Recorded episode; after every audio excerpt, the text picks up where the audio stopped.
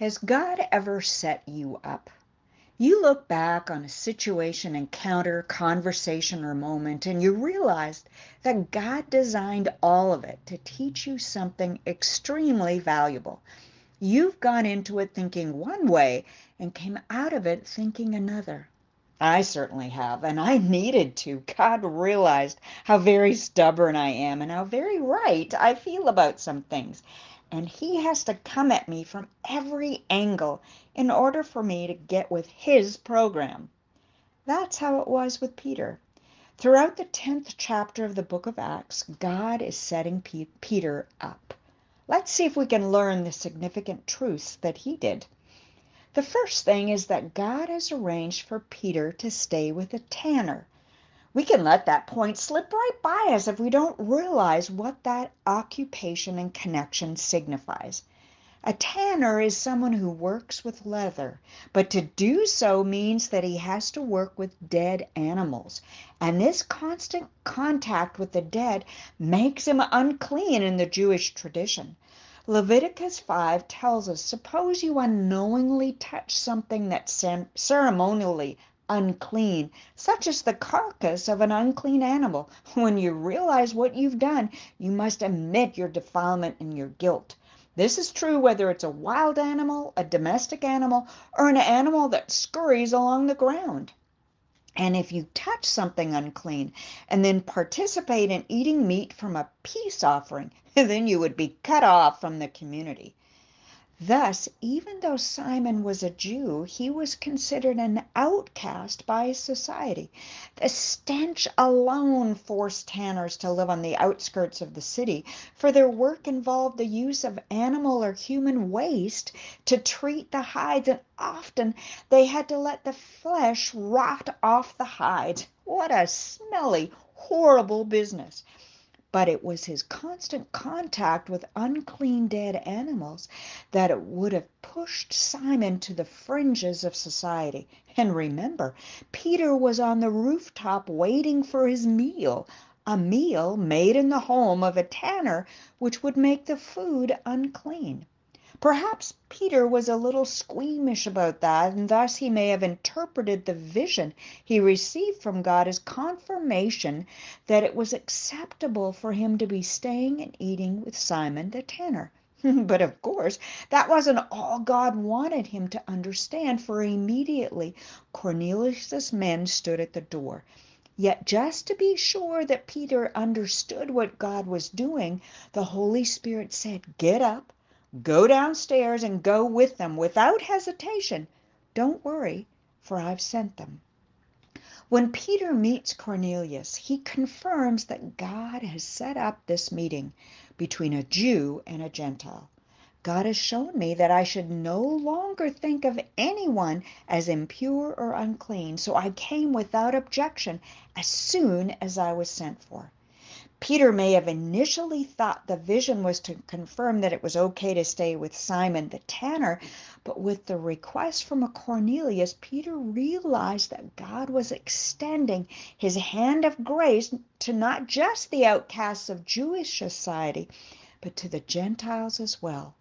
But he still isn't sure what he's supposed to say or do until Cornelius explains his angelic vision. It's only then that Peter realizes that the invitation of God's grace doesn't just mean associating with someone, but reaching out to them with the message of salvation through Jesus Christ. I see very clearly. I love that statement. Don't we wish we could all say that? Don't we wish we could all get what God was saying and doing accurately? At last, Peter did. What did he understand? That God shows no favoritism. In every nation, he accepts those who fear him and do what is right. It was a light bulb moment for Peter. He was putting together Jesus' final instructions to him Go and make disciples of all the nations, baptizing them in the name of the Father and the Son and the Holy Spirit. Teach these new disciples to obey all the commands I have given. Go, make, teach. And the instructions before his ascension You will be my witnesses, telling people about me everywhere in Jerusalem, throughout Judea, in Samaria, and to the ends of the earth.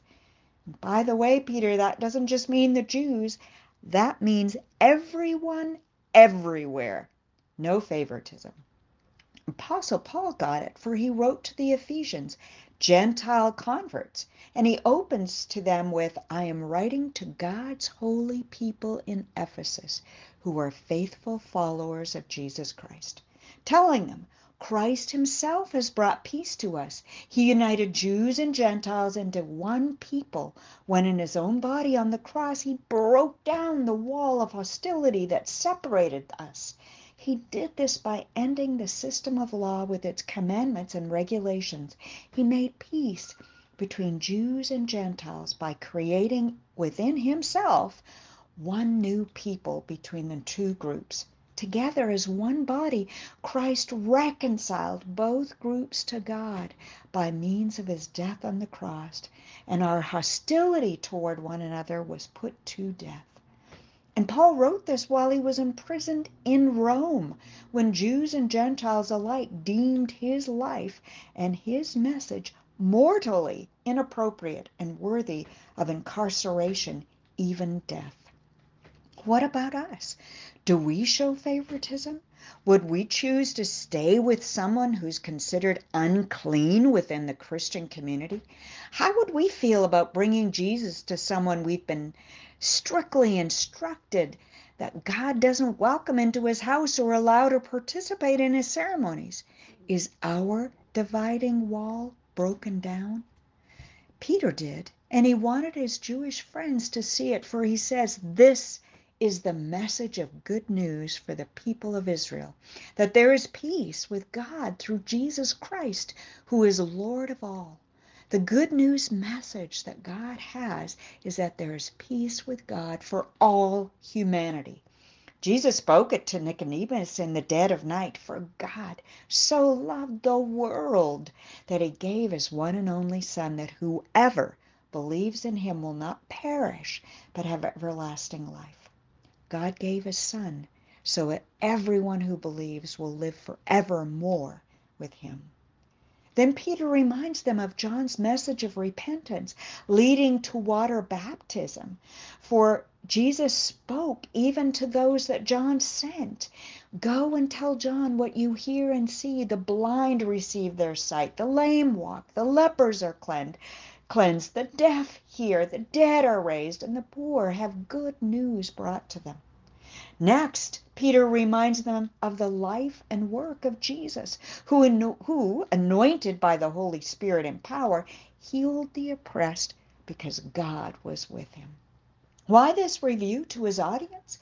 He wanted both Jews and Gentiles to remember what they'd heard and seen about Jesus, for nothing Jesus had done was done in secret, but for all to see and marvel at the power of God. He wanted the God fearing Jews and Gentiles alike to remember what was spoken about Jesus and his ministry. The Spirit of the sovereign Lord is upon me, for the Lord has anointed me to bring good news to the poor. He has sent me to comfort the brokenhearted and to proclaim that captives will be released and prisoners will be freed. But Jesus wasn't just healing the body. He didn't just do acts of kindness to others. Peter reassured them that he was an eyewitness of the risen Lord. That yes, Jesus did die on the cross, but the grave couldn't hold him. Death didn't destroy him. God raised him to life on the third day. And Peter, as his friends, saw him, ate and drank with him, as evidenced by the meal with the Sea of Galilee that the prophets who testified of a Messiah were speaking about Jesus, just as Jesus told the Jewish leaders in John 5:39, "You search the scriptures because you think they give you eternal life, but the scriptures point to me."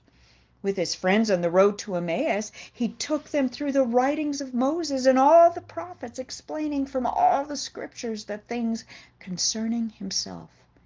Peter knew that Cornelius had read the Old Testament as a God fearing, devout man, albeit a Gentile, and that he prayed regularly to God, and God heard his prayers. and that the testimony of Scripture would be important to him.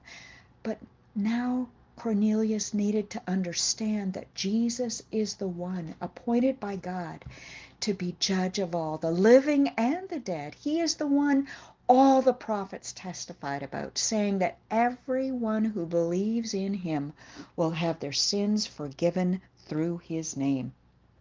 Peter was declaring that Jesus Christ is the Messiah, the promised and anointed one, the one who would reconcile the whole world to God, as the prophet Joel foretold. For everyone who calls upon the name of the Lord will be saved. As John wrote in his letters to the churches, Jesus himself is the sacrifice that atones for our sins, and not only our sins, but the sins of all the world. He is the good shepherd who searched for his sheep, not just from the Jewish fold, but the Gentile fold also, and brought them to himself because they will listen to his voice, and all will become one flock with one shepherd. Cornelius may have remembered Isaiah's words. Yes, the sovereign Lord is coming in power. He will rule with a powerful arm. See, he brings his reward with him as he comes. He will feed his flock like a shepherd. He will carry the lambs in his arms, holding them close to his heart. He will gently lead the mother sheep with their young. And what happened in that moment? The Holy Spirit fell upon all who were listening to the message. As evidenced, Cornelius and his household spoke in other tongues and praised God. Acts chapter 2 was being repeated with Cornelius's household. The word Peter had spoken as Pentecost was being fulfilled. Each of you must repent of your sins and turn to God and be baptized in the name of Jesus Christ for the forgiveness of your sins.